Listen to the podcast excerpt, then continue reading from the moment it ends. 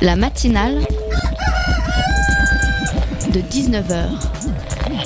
Et bah, c'est une émission qui parle de société, politique, euh, Culture alternative. On va aussi parler de sport, euh, de gens dans la rue. et l'actualité en règle générale. On va peut-être parler des corbeilles à linge pas en osier d'Auvergne. voilà, il y aura, il y aura des invités. Sociologues, des invités chercheurs. Les invités ne diront que des choses intelligentes.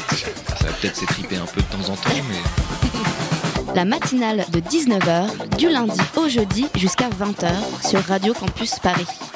82, c'est le nombre en pourcentage des richesses créées dans le monde l'an dernier et qui ont été captées par 1% des plus riches.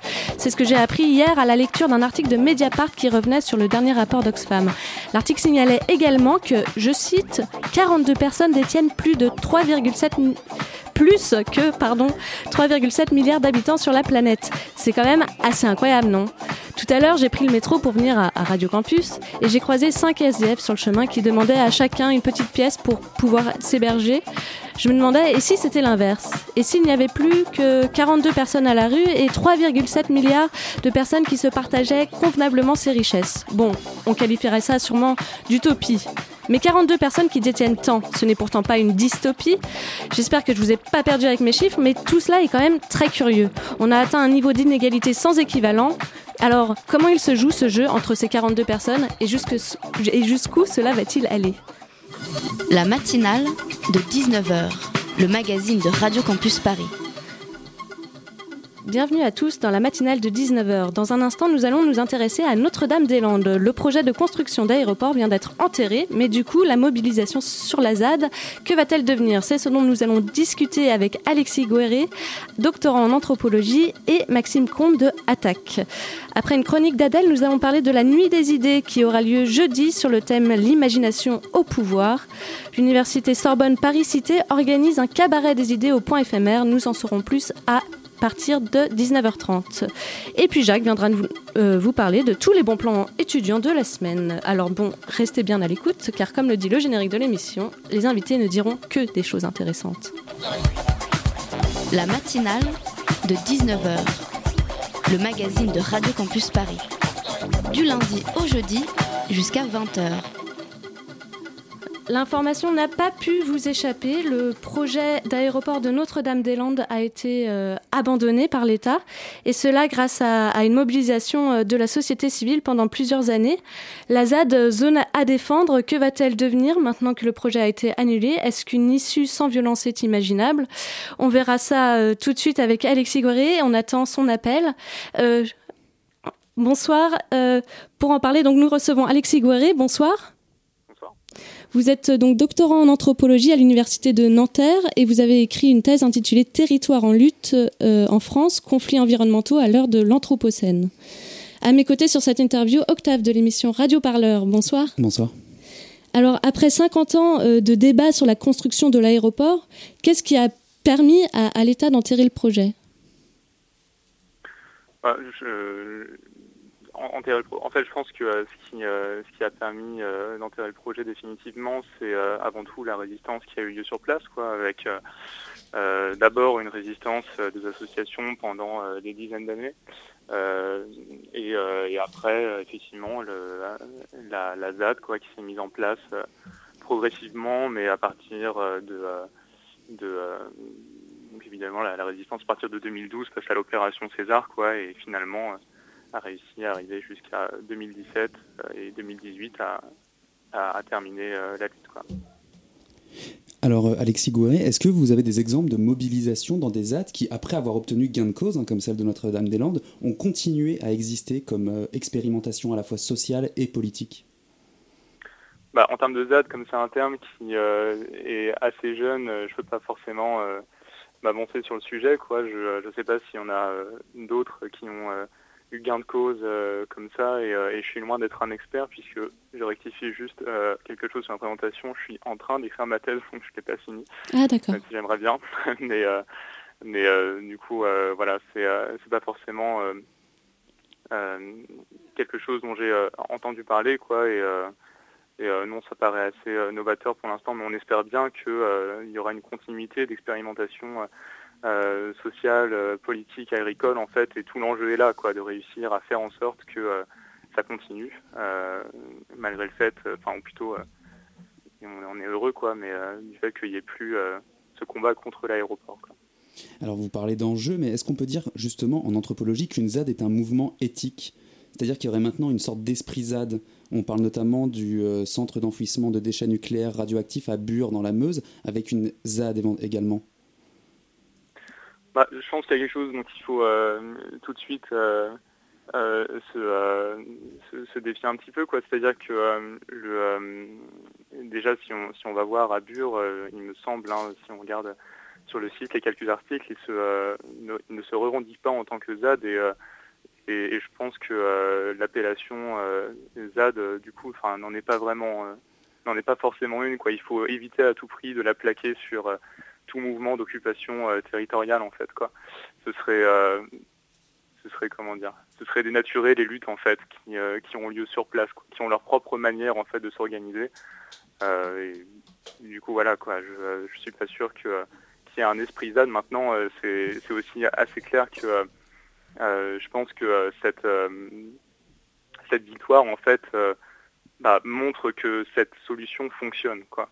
Ou en tout cas a fonctionné dans un cas. Et ça, c'est pas neutre en fait. Quoi. Cette solution, vous parlez d'une occupation, c'est-à-dire une occupation de territoire. d'une occupation, voilà, une occupation territoriale contre un grand projet.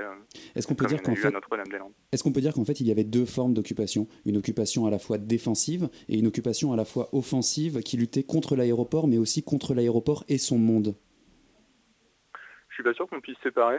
Euh, en fait, je, ne vois pas trop comment on pourrait faire ça à part de manière un peu artificielle, quoi. Enfin, il y a une, en fait, c'est, euh, c'est lié, quoi. C'est-à-dire que le fait d'être là-bas et le fait de construire, tout ça est lié, quoi. C'est montrer qu'on peut euh, créer une alternative tout en tout en défendant, oui, avec avec son corps, avec son habitation, bah, le le bocage, quoi. Donc, je pense pas qu'on puisse parler de deux, en fait, quoi. Alors on, parle beaucoup justement de, la, de l'acceptation de la pluralité des modes d'action et de la convergence des luttes. Est-ce que finalement euh, Emmanuel Macron, en laissant aux occupants euh, le temps de réfléchir et de se concerter entre eux, euh, en bénéficiant de la, de, la, de la trêve hivernale, est-ce que ce n'est pas une stratégie consistant à faire apparaître des dissensions internes inévitables à un tel mouvement, de façon à ce que la ZAD implose d'elle-même finalement? C'est une question compliquée. Moi, je pense qu'il faudrait la poser directement à l'intéressé pour savoir si c'est effectivement sa stratégie. Euh, maintenant, euh, je pense que ce qu'il faut retenir surtout, c'est que l'important dans, euh, dans une lutte qui a une telle diversité, c'est de réussir à, s'entendre ensemble et c'est tout l'enjeu de toutes les réunions qui peuvent avoir lieu toutes les semaines sur plein de sujets et, si elles ont marché jusqu'ici, je vois pas pourquoi ça marcherait pas dans la suite. Alors, est-ce qu'il existe d'autres territoires en lutte qui n'ont pas justement repris l'acronyme de ZAD en France? ZAD pour zone à défendre.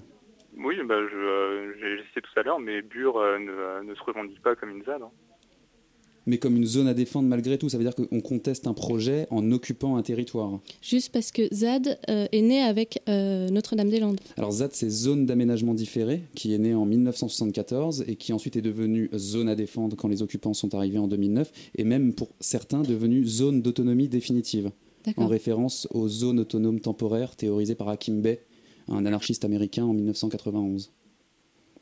Oui, effectivement. Après, il y a, bah, on, peut voir dans la ZAD de Roibon, par exemple, euh, qui se revendique clairement comme tel, quoi, et qui a des liens euh, forts avec Notre-Dame-des-Landes. La ZAD de Roibon euh, contre un projet de Center Park. Voilà, exactement. donc, qui, qui est pas le même. encore une fois, hein, localement, c'est pas forcément les mêmes. les mêmes les mêmes enjeux quoi mais ça reste une lutte contre un grand projet financé ou en tout cas soutenu par l'État quoi euh, et, donc là, on, a, une Z qui se revendique comme telle. Moi, je pense que là où il faut vraiment faire attention, c'est que euh, bah, les gens parlent d'eux et qu'il faut euh, être attentif à ça, quoi, et pas plaquer l'acronyme sur des, occupations qui en fait ne se revendiquent pas comme telles, quoi. Et, Bure, je vous dis, à mon avis, enfin à mon sens, ou en tout cas, j'ai pas, pas forcément tout lu, mais de ce que j'ai lu, ne se revendique pas comme une ZAD, quoi mais justement comme quelque chose qui invente sa propre manière de lutter et se donne ses propres armes avec sa propre histoire. Enfin, c'est des choses auxquelles il faut faire attention.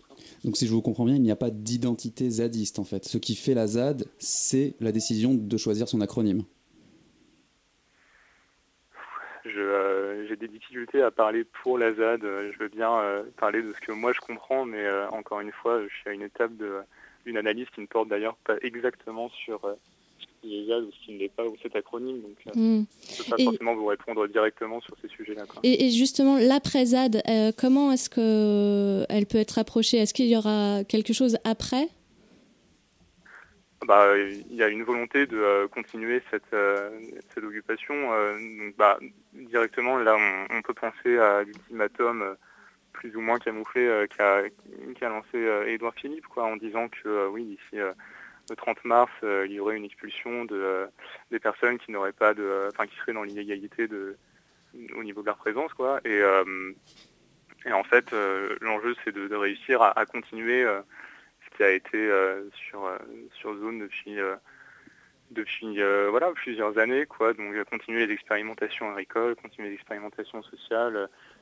continuer l'accueil de, nouvelles personnes et de nouveaux projets. Donc la Présade, en fait, c'est de réussir à, rester cet endroit qui a qui a permis ce, fleurissement de, euh, ouais, de, projets, d'alternatives, d'activités euh, qu'on ne retrouve pas forcément ailleurs. Quoi.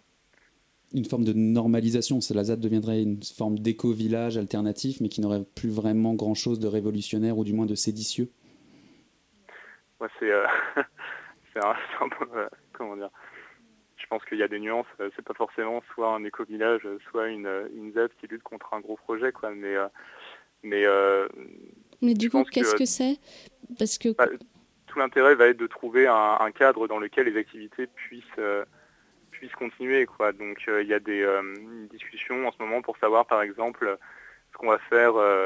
des, enfin, comment est-ce que les terres vont être gérées. Donc ça, vous pouvez le retrouver dans, dans les articles euh, donc c'est euh, par exemple euh, hypothétiquement avoir un, bail amphithéotique avec une, entité juridique qui gérerait ce bail, donc un bail qui permettrait en fait de, de sous-louer après des parcelles à des locataires. Donc ce serait une manière de s'inscrire dans la légalité, quoi, tout en continuant toutes les activités qui auraient lieu sur place.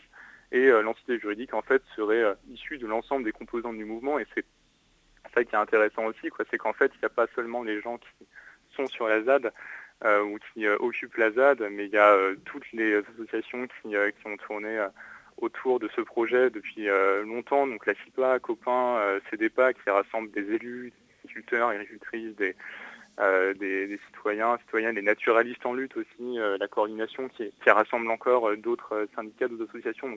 en fait, voilà, c'est une comment dire.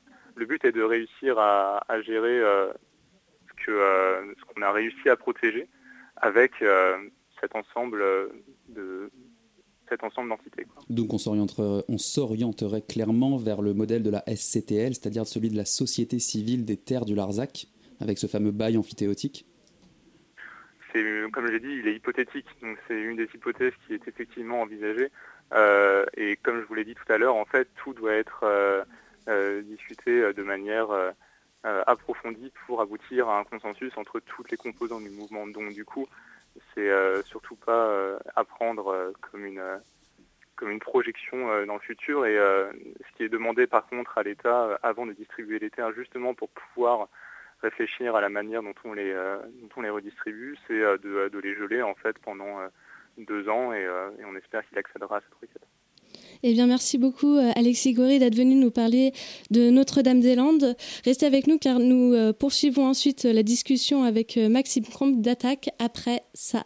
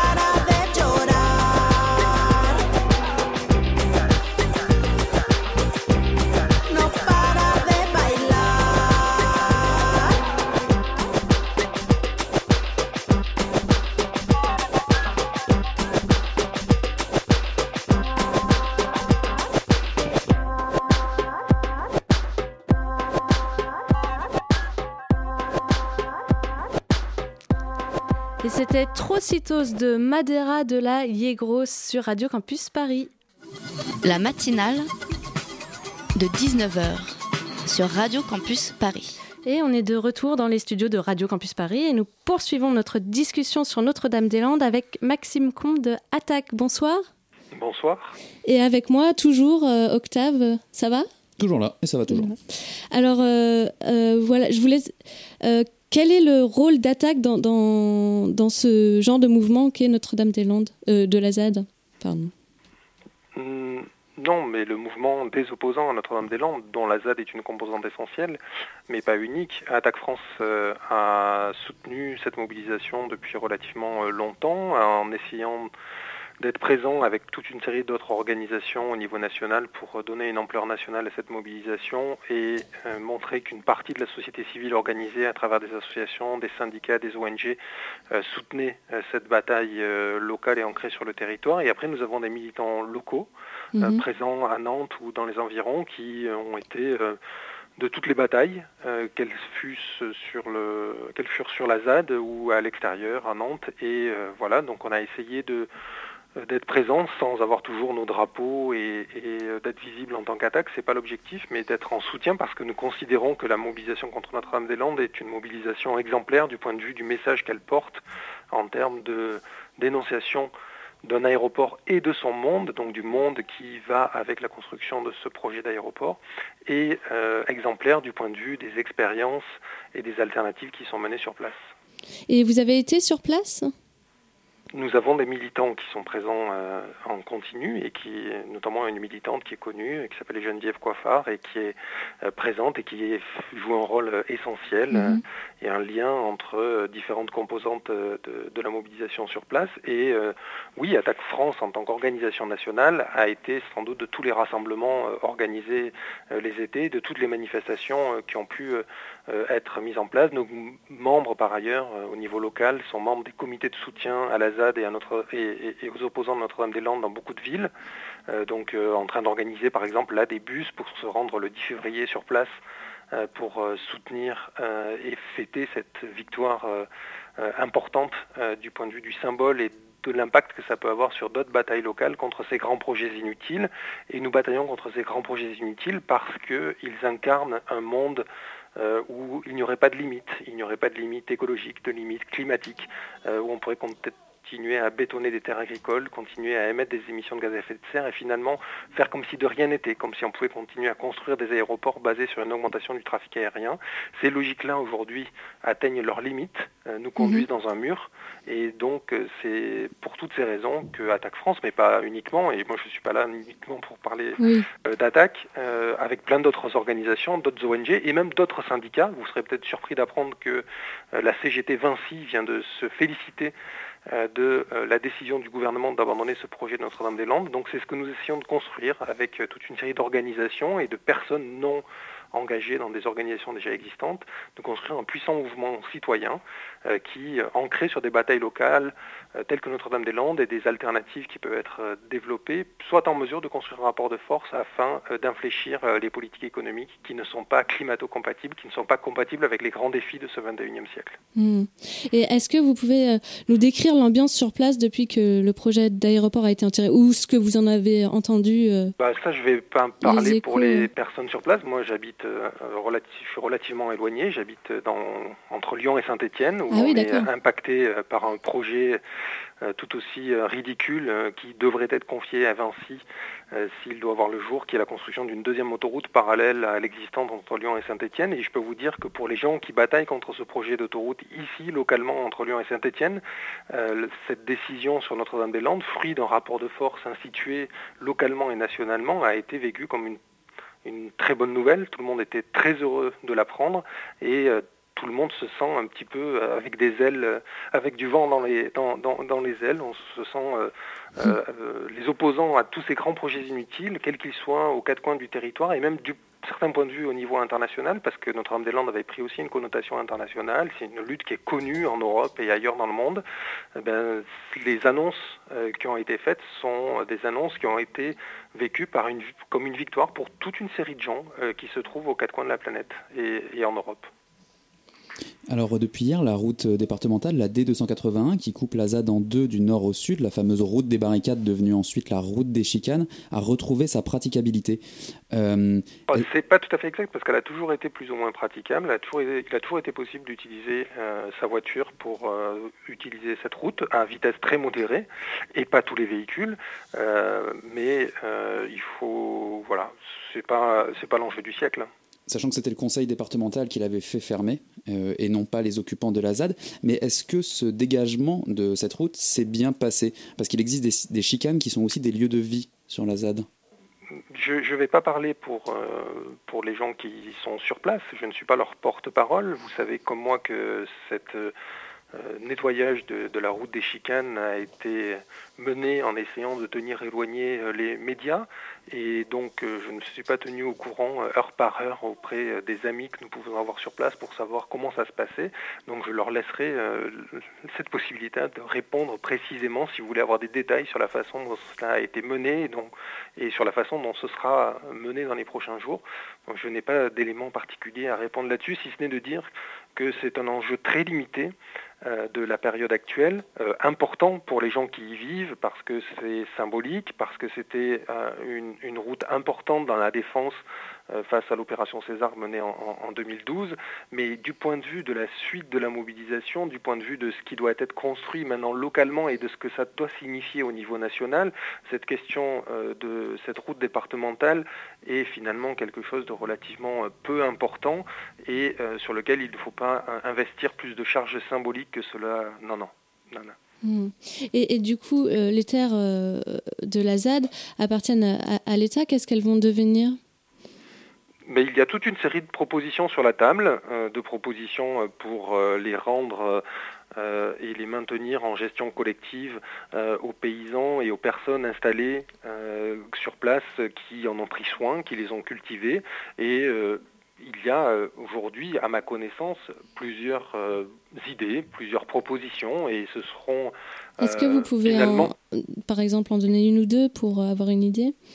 Ben, la, possibilité, c'est qu'une partie des terres euh, soit rendue aux paysans qui ont été expropriés, qu'une autre partie euh, soit mise euh, à disposition d'une manière qu'il faudra déterminer euh, aux paysans qui se sont installés et qui sont aujourd'hui reconnus par la profession. C'est-à-dire que quand on entend euh, des qu'on parle de zadistes qui seraient installés et qui seraient complètement euh, illégaux sur place, c'est assez euh, amusant parce que toute une série de paysans euh, qui occupent des terres euh, sans titre de propriété ou dans titre de bail euh, sont reconnus par la profession, c'est-à-dire qu'ils payent leur cotisation à la sécurité sociale des paysans, ils sont reconnus par la Chambre d'agriculture, ils sont reconnus par toutes les instances agricoles. Donc vous voyez bien que la distinction qui peut exister entre les occupants qui seraient légaux et les occupants qui ne seraient pas légaux sur place est une distinction qui n'existe pas vraiment. Oui, il y a beaucoup de flou et que- beaucoup de situations euh, différentes sur place. Et après, dans les terres qui vont être, euh, qui sont aujourd'hui de fait disponibles, on peut très bien imaginer qu'il y ait un, espace qui soit dévolu à l'expérimentation, à la possibilité pour celles et ceux qui ne veulent pas entrer dans le monde paysan classique et reconnu comme tel euh, puissent éventuellement les utiliser. Mais encore une fois, cela euh, ne dépend pas de la volonté euh, ou de propositions de gens comme moi qui sont finalement euh, à l'extérieur des dynamiques locales. Il faut que les gens localement euh, soient en mesure de faire des propositions extrêmement précises, extrêmement concrètes sur le nombre d'hectares qui seront utilisés de telle ou telle façon. Et ceci, après, doit être, euh, doit être euh, finalement reconnu comme étant une proposition de sortie. Ce qui est très important et ce qui a été acté avec euh, les, ces derniers jours, c'est que finalement, l'ensemble des propositions et la façon de gérer la sortie de crise sur Notre-Dame-des-Landes sont les propositions qu'ont faites les opposants et qui sont celles aujourd'hui qui sont plus ou moins validées par les faits, que ça aille de la, du nettoyage de la route jusqu'à la nécessité qu'il n'y ait pas d'intervention policière et la façon de considérer qu'il peut y avoir des propositions extrêmement précises, sérieuses, qui viennent des opposants et qui soient de nature à préserver ce lieu unique en termes de biodiversité, en termes de pratiques agricoles innovantes et en termes de liens sociaux et de solidarité qui se sont noués sur place. Très bien, merci euh, Maxime Comte d'être venu nous parler donc de, de Notre-Dame-des-Landes, de la ZAD et de son devenir au micro de Radio Campus Paris. Merci à vous.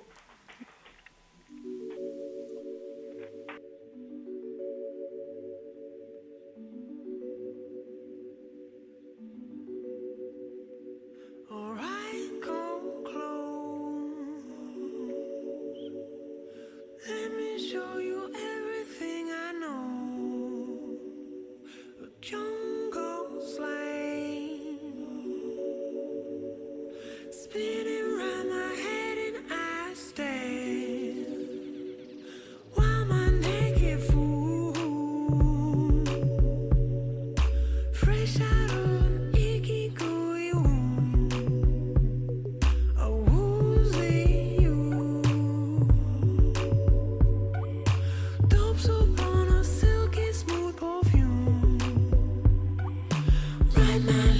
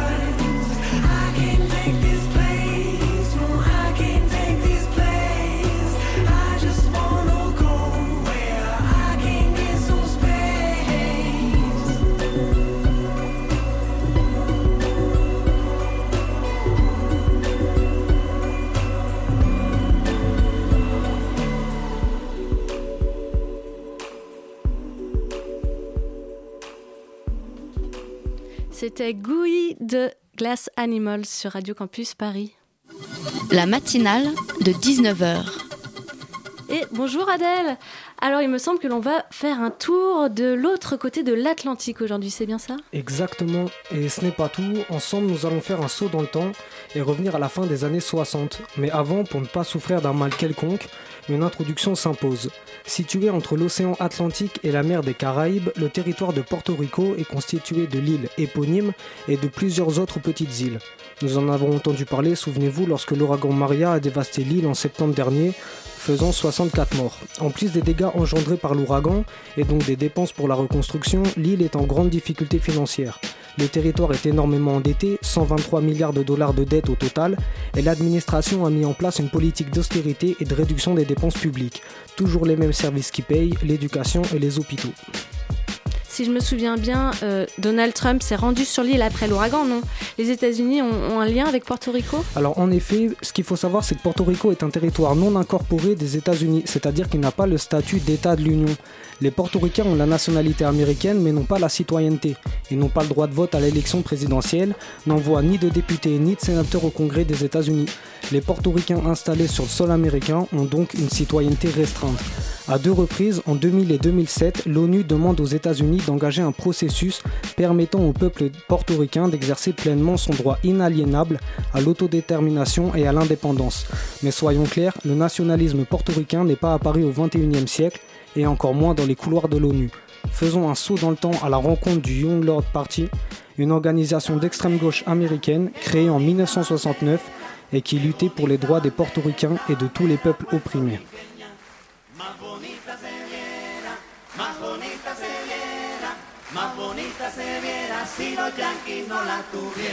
En 1969, le journal des Black Panthers annonce la création de la Rainbow Coalition, composée entre autres du Black Panther Party, des Brown Berets, de l'American Indian Movement et d'une toute nouvelle organisation, les Young Lords Organization. L'été de la même année, le groupe lance sa première action d'envergure à El Barrio, quartier portoricain de New York. Après une, une enquête auprès des habitants pour connaître les problèmes les plus urgents du quartier, un ramassage des ordures est organisé. En treillis militaires et avec leurs bérets violets, ils troquent les armes contre des balais. En temps normal, ce ramassage aurait dû être fait par les services municipaux. Ce n'était pas le cas, les ordures s'entassaient, l'odeur était insoutenable, elle représentait un risque sanitaire pour les habitants et les Young Lords ont décidé de s'organiser pour le bien-être de leur communauté. Cette action fut le point de départ pour d'autres initiatives. Le 28 décembre 1969, les Young Lords occupent la première église méthodiste espagnole. Ils la renomment l'Église du peuple et y établissent des programmes de petit déjeuner gratuits, une aide à l'accès aux vêtements, un centre de soins, une école populaire et y organisent des événements culturels. En 70, deux campagnes de dépistage de la tuberculose sont organisées, un camion de radiographie mobile est réquisitionné et plus de 1500 personnes sont dépistées. Quelques mois plus tard, les militants occupent un hôpital pendant une journée. Ils demandent que soit organisée une campagne de porte-à-porte pour les services de santé préventifs, des soins maternels et infantiles, des soins pour les toxicomanes, des services de soins pour les personnes âgées, etc. Jusqu'en 1976, les Young Lords se sont illustrés en combattant le racisme, le capitalisme, l'impérialisme américain, les crimes policiers, mais également le sexisme et l'homophobie. Contrairement à d'autres mouvements révolutionnaires de la fin des années 60, Les militantes avaient une place très importante dans l'organisation en occupant des fonctions de direction au sein du comité central. Dès le début, elles luttèrent contre le machisme et le sexisme dont faisaient preuve les militants. Il y a même une, co- une commission nommée Commission Hommes qui fut créée afin de permettre aux militants de déconstruire leur posture machiste. Une commission gay a également vu le jour, une première dans une, une organisation de ce type à cette époque. Cette lutte des femmes au sein de l'organisation peut se résumer à cette phrase, un des 13 points du programme de la Young Lords Organization. À l'origine, il était écrit Nous voulons l'égalité pour les femmes, le machisme doit être révolutionnaire et non pas oppressif. Ce point a vite été modifié Nous voulons l'égalité pour les femmes, abat le machisme et le chauvinisme masculin. Et euh, comment je m'y prends, moi, pour, euh, pour en savoir plus sur le sujet Alors, un ce livre a été écrit par Claire Richard. Il est sorti en novembre 2017. Il est titré Young Lords, Histoire des Black Panthers latinos. Si le sujet vous intéresse, B-Boy Conscient organise une soirée autour du livre vendredi prochain. Au programme, au programme dès 19h, rencontre, discussion et présentation du livre avec Claire Richard et Hamzat Boukari Yabara. À 21h30, la soirée se terminera en musique avec un concert de Scalpel du groupe Première Ligne et un DJ set de DJ Aki. À ne pas manquer, ça se passe à l'Alimentary, 64 rue Jean-Pierre Timbaud, métro Parmentier et c'est entrée libre. Et merci beaucoup Adèle pour cette chronique et on se donne euh, rendez-vous vendredi prochain à l'Alimentary pour en apprendre plus sur les Young Lords. La matinale de 19h du lundi au jeudi jusqu'à 20h sur Radio Campus Paris. Et nous voici dans cette seconde partie d'émission. Nous allons nous intéresser au cabaret des idées organisé par l'université Sorbonne Paris Cité. Au point éphémère jeudi, la soirée s'inscrit dans le cadre de la Nuit des idées et le thème cette année c'est l'imagination au pouvoir. Tout un programme. Nous recevons dans notre studio pour discuter autour de cette soirée euh, Laura Pardonnet, responsable jeune création euh, du Festival des idées Paris. C'est ça, bonsoir. Bonsoir. Euh, et nous recevons aussi Raphaël Kostambais Kempzinski. J'espère ne pas écorcher votre prénom. C'est parfait. Votre nom. Bonsoir. Donc vous êtes directeur délégué de la vie euh, de campus et des expériences étudiantes. De l'expérience étudiante. De l'expérience Ouais, étudiante. Les, les expériences étudiantes, je les laisse aux. Oui. Et à mes côtés sur cette interview, Nina de la rédaction de Radio Campus Paris. Salut Nina. Salut Anna. Alors, euh, vous allez présenter deux joutes oratoires euh, au point éphémère dans le cadre de cette soirée au point éphémère. Alors, qu'est-ce que c'est qu'une joute oratoire? Principalement, c'est un, c'est un jeu débat. On essaye de faire en sorte que nos chercheurs, nos enseignants-chercheurs de notre communauté, s'engagent avec le public par des formats qui sortent un peu de l'ordinaire, du quotidien d'un d'un chercheur, donc qui sort de, Du cours principe magistral. Du, voilà, du cours magistral, du colloque, et euh, va à l'encontre euh, du public, euh, en l'occurrence le public parisien, en s'engageant dans des formats qui sont un peu innovants, un peu décalés, et qui permettent justement de rendre leurs sujets de recherche, leurs thématiques de recherche, leurs objets de recherche plus accessibles et un petit peu plus connus du grand public. Et du coup, est-ce que c'est aussi un moyen de rapprocher les chercheurs, les professeurs avec les étudiants directement? Chercheurs étudiants, chercheurs grand public, mais aussi euh, ce, qui est important pour nous, et notamment dans le cadre du Festival des idées Paris, c'est de faire une double alliance, une alliance humanité et science, donc euh, l'ensemble des domaines euh, d'art, littérature, de sciences humaines et sociales liées aux sciences exactes et aux sciences de la vie, voilà, créer une alliance de l'ensemble des champs disciplinaires universitaires autour d'un même objet pour vraiment l'explorer euh, dans, dans un ensemble le plus complet possible. Et aussi allier la recherche universitaire avec la création artistique.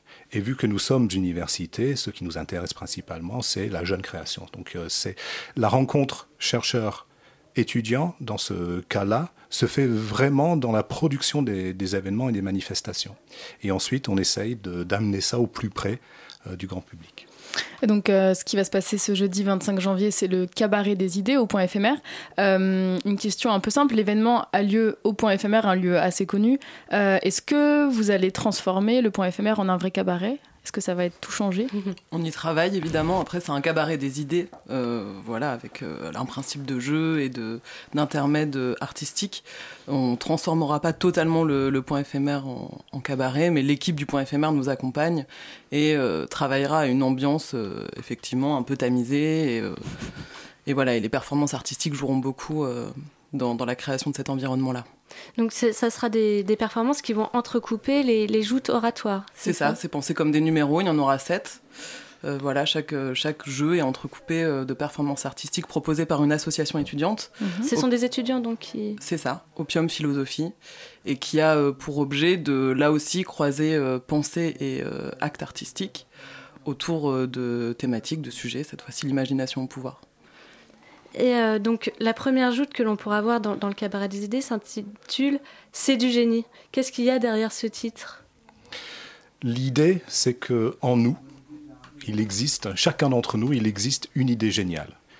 À un moment donné, on s'est tous euh, réveillés un matin, euh, on, a tous réfléchi en marchant dans la rue ou en prenant le métro à quelque chose qui pourrait améliorer notre quotidien, changer, ne serait-ce qu'un tout petit peu, la vie de, chacun et de chacune en- d'entre nous. Et euh, donc l'idée ici, c'est de permettre au public, d'offrir au public une plateforme pour pouvoir exposer leur idée géniale. Et euh, ils exposeront euh, leur idée géniale euh, avec euh, un génie avéré, un, vrai, un génie reconnu dans son domaine. Notre génie euh, pour euh, ce jeudi est François Villa, qui est un psychanalyste euh, de l'université Paris Diderot euh, de renom, euh, très reconnu euh, dans son domaine. Et euh, il euh, échangera avec euh, les personnes du public que nous avons choisies, qui exposeront leur euh, idée géniale, pour voir si véritablement il s'agit d'une idée de génie. Alors évidemment, tout ça se, ferait, se fera avec beaucoup d'humour, hein, c'est le principe, mais euh, voilà, de, pouvoir explorer euh, ensemble un peu, un peu ces idées et de les exposer, les dévoiler, les manipuler et euh, voir ce que ça donne. Donc si je me trompe pas, vous venez de, de- de l'évoquer, il y a des gens qui ont pu vous envoyer euh, leurs idées de génie, entre guillemets, Oui. entre, euh, enfin, pendant quelques jours. Euh, Est-ce que déjà vous pourriez nous révéler une ou deux idées de Ça génie serait, ça serait, une non, ou ça, deux- une ça serait seule triché, ça serait triché. Faudra aller jeudi alors. Bah. Absolument.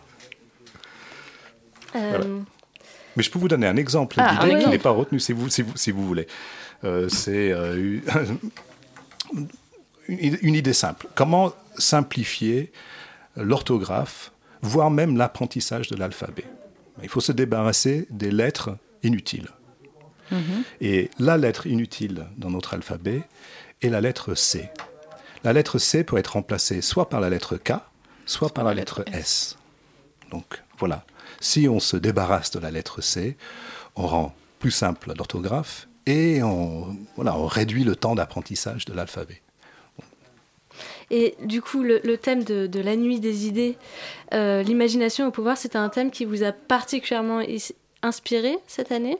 C'est c'est un slogan de mai 68, euh, un petit peu. Alors, euh, nous sommes partis. La- notre participation à la nuit euh, des idées, alors juste pour peut-être contextualiser, contextualiser la nuit des idées, c'est la troisième édition organisée par l'Institut français. Il y a plus de 100 rendez-vous différents dans toute la France. Il y a plus de 70 pays à, à travers le monde qui sont euh, mobilisés. Effectivement, 2018, c'est un grand anniversaire euh, de mai 68, hein, bien entendu. Pour nous, ce qui était important, c'était de s'engager dans un, dans un événement euh, qui touche un, public très large par le biais euh, du Festival des idées Paris, puisque avec Laura, tous les deux, on, travaille activement tous les ans l'organisation euh, de, ce, festival. Et pour nous, il y a là une logique de, un peu de patrimonialisation euh, du festival. Et comme je le rappelais tout à l'heure, un de- des enjeux du festival est d'organiser des événements qui sont un peu décalés, qui sont innovants et qui effectivement laissent la place à l'imagination et qui laissent la place pour que l'imagination puisse prendre le pouvoir. Alors, dans, la, dans la proposition des deux euh, joutes oratoires, des deux jeux débats qui, euh, qui, qui vont s'organiser euh, jeudi soir, il y a C'est du génie, on, on vient d'en parler, et puis Oui. aussi euh, La vérité on, va- on va reprendre dans un instant l'interview, mais avant ça, il y a une petite pause musicale.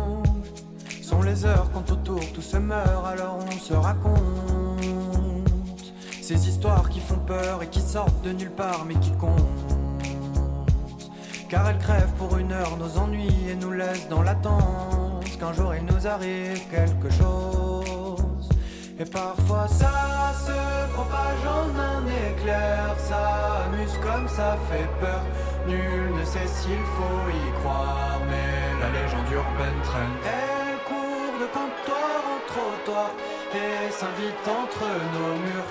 Les grands rient, les petits ont peur quand la légende urbaine traîne.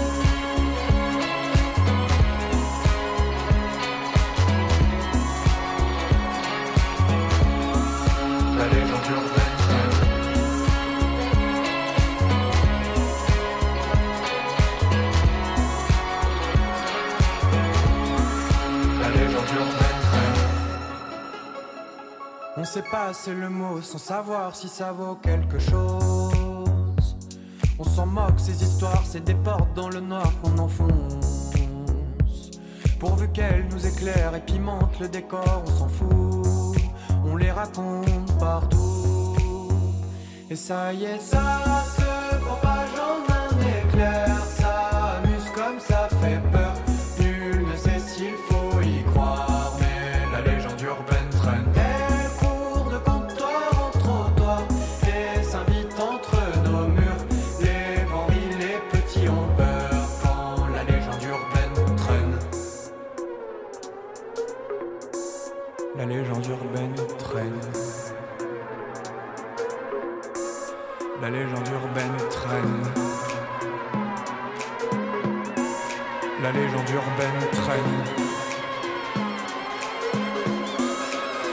La légende urbaine traîne.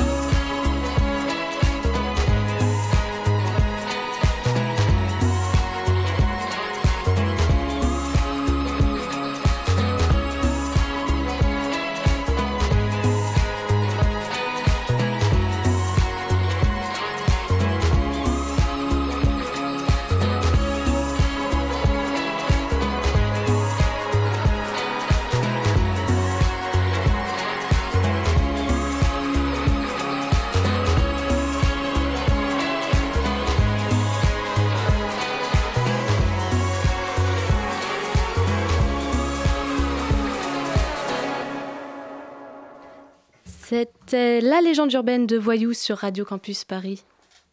La matinale de 19h du lundi au jeudi jusqu'à 20h sur Radio Campus Paris. Et on est de retour dans les studios de Radio Campus Paris avec Laura Pardonnet, Raphaël Kostambes Kemsinski.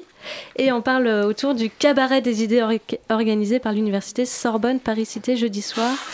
Euh, au point éphémère dans le cadre euh, de la nuit des idées. Donc euh, je vous ai interrompu tout à l'heure juste avant la pause musicale et vous nous parliez de La vérité vraie qui est en fait la première joute oratoire.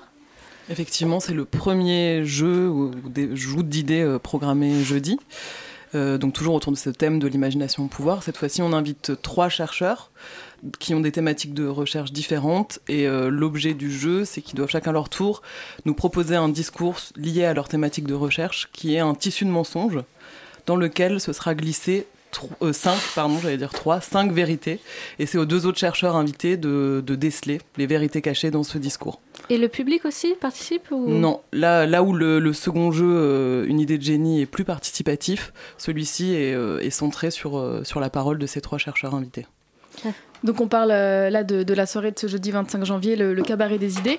Est-ce qu'il y a d'autres événements euh, de ce type que vous essayez ou que vous organisez euh, dans l'année, donc pour ouvrir la recherche et les, chercheurs au plus grand public?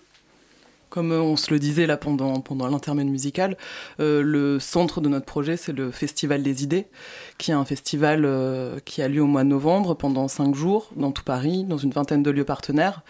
Euh, voilà, qu'on coordonne. On prépare actuellement la troisième édition qui aura lieu en novembre prochain, à chaque fois avec un- une thématique, 60 événements à peu près, des débats, des spectacles, des performances, des visites, euh, voilà. Euh, donc ça c'est vraiment l'élément central et notre équipe, enfin sur lequel sur lequel on travaille. Et après, notre idée, c'est tout au long de l'année pour continuer à faire vivre le projet du Festival des idées et cette, euh, cette ambition de circulation euh, de public, euh, de, de diffusion de la culture scientifique, de, de, de mise en avant de la jeune création. On essaye du coup de répondre à des appels à projets tout au long de l'année pour, euh, pour tester des formats, euh, expérimenter de, de nouvelles choses et, et faire connaître le, le- le Festival des idées. Donc vous venez d'évoquer euh, la, la jeune création. Laura, vous êtes euh, responsable, si je ne me trompe pas, de la jeune création, la jeune création artistique au sein euh, du, du cabaret des idées. Euh, par quel bout on, on s'y prend euh, quand on organise un cabaret des idées comme ça? Vous lancez un appel auprès des étudiants? Alors, je suis responsable de la jeune création pour le Festival Pour le des festival. idées, pour être plus précise. Et c'est quand même là le, plus gros du travail. Effectivement, on fait un appel à idées où on essaye de, ben, récolter le, maximum de, projets d'étudiants. On monte un jury, euh, on programme ces jeunes artistes, on essaie de les accompagner au maximum, donc de les programmer dans des lieux d'accueil qui les valorisent, euh, de permettre un dialogue avec ces structures d'accueil, les, euh, programmateurs, les équipes techniques, enfin voilà, les faire avancer pour que leur projet artistique émerge, se déploie et pourquoi pas se professionnalise grâce à cette plateforme. Voilà, ça c'est pour le Festival des idées. Dans le, dans le cadre du cabaret, là en fait on a fait appel à une association, Opium Philosophie, qui a travaillé avec nous sur le Festival des idées en novembre dernier et qui revient euh, jouer le jeu à nos côtés. Eh bien, merci beaucoup d'être venu nous parler du cabaret des idées au micro de Radio Campus Paris. Je rappelle l'événement, donc le cabaret des idées, ce sera jeudi à partir de 18h45 au point éphémère dans le 10e arrondissement. La matinale de 19h du lundi au jeudi jusqu'à 20h sur Radio Campus Paris. Et c'est maintenant le moment de retrouver Jacques pour le message de la propagande.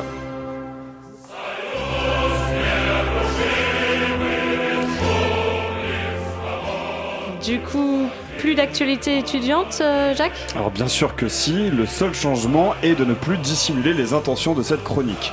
Si jusqu'alors nous faisions passer ces chroniques pour d'innocentes recommandations culturelles de notre part à destination de nos amis les étudiants, nous avançons maintenant un message à visage découvert, établir une oligarchie culturelle sur Paris avec à son sommet Radio Campus Paris. Et on commence tout de suite avec une exposition collective qui aura lieu ce week-end. C'est l'exposition du prix ICAR Artistique Réseau. Alors qu'est-ce que c'est que ce prix? Il a pour but euh, de favoriser la création contemporaine, en récompensant de jeunes talents de moins de 35 ans.